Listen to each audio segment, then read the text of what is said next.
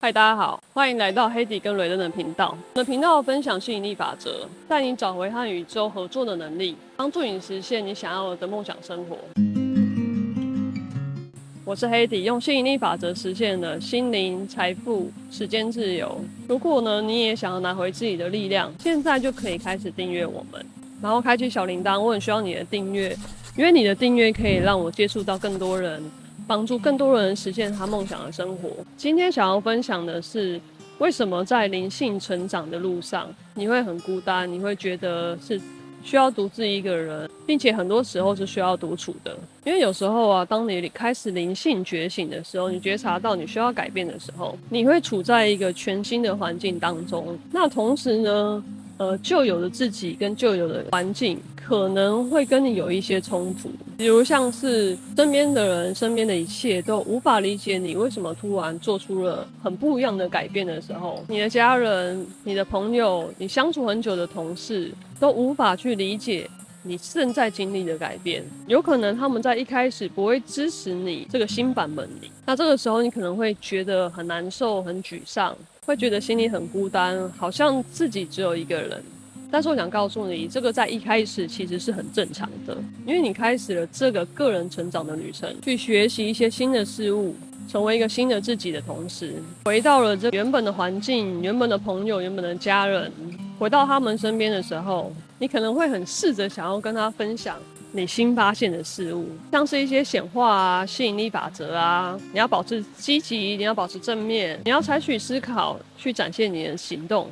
他们可能会开始觉得你怪怪的，可能不能理解。你曾经有这样的感受吗？如果有的话，在下面留言给我，我想知道你曾经感受到了什么。因为他们处在一个不同的现实中，他们的信仰等于是他们的现实，而你的新的信仰也是你的新的现实。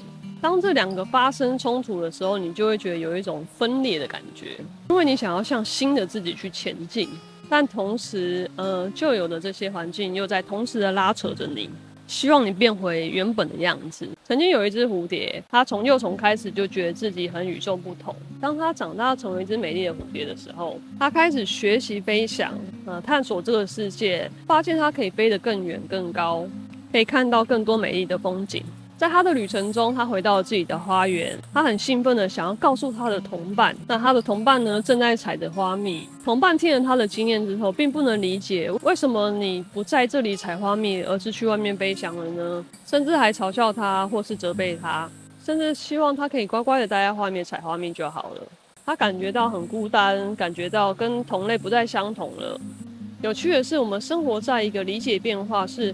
唯一不变的社会中，我们是一个不断进化、无限进化的一个物种，所以变化是唯一不变的。然而，作为人类，我们对变化的接受度并不高。你有没有曾经有同样的经验？有一个朋友跑过来告诉你说：“哇，你变了欸，你改变了。”你有这样的经验吗？但心里就会想说：“对啊，我改变了，可是你没有变。”所以。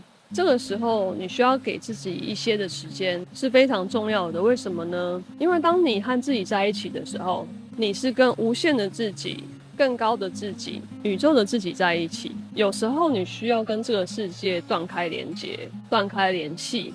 重新呢，再跟自己连接，寻求真理很重要，了解自己很重要，知道自己很重要。只有当你不受身份、名字、个性的束缚时，这个时候你就能找到真正的你，跟最高版本的你。当你允许自己、尊重自己，给自己时间和空间去发展和成长的时候，才能呢，真正能跟自己、跟万物是连接在一起的。灵性成长是一个个人的旅程。它有可能不是一个这么简单的过程，它需要去面对自己的恐惧、自己的不安，这是需要时间的。当你开始在找寻内在真正自我的时候，你有可能会发现，这也是一条充满挑战、充满成长的道路。但这条路上，你会发现，你可以达到一个更不一样的境界。更高的境界，也在这个过程中，你会遇到一些和你志同道合的人，你正在寻找自己的真正的自我，可以开始和这些人建立联系，呃，分享你的经验啊，分享你的感受，它可以帮助你建立一个新的社群、新的朋友圈。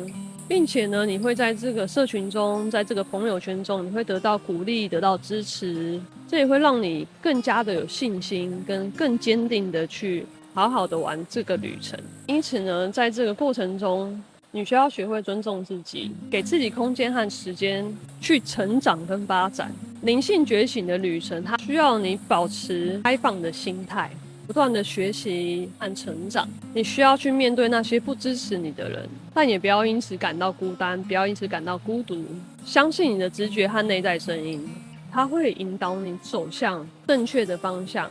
我在这里祝福你们有一个快乐的旅程，爱你们，拜拜。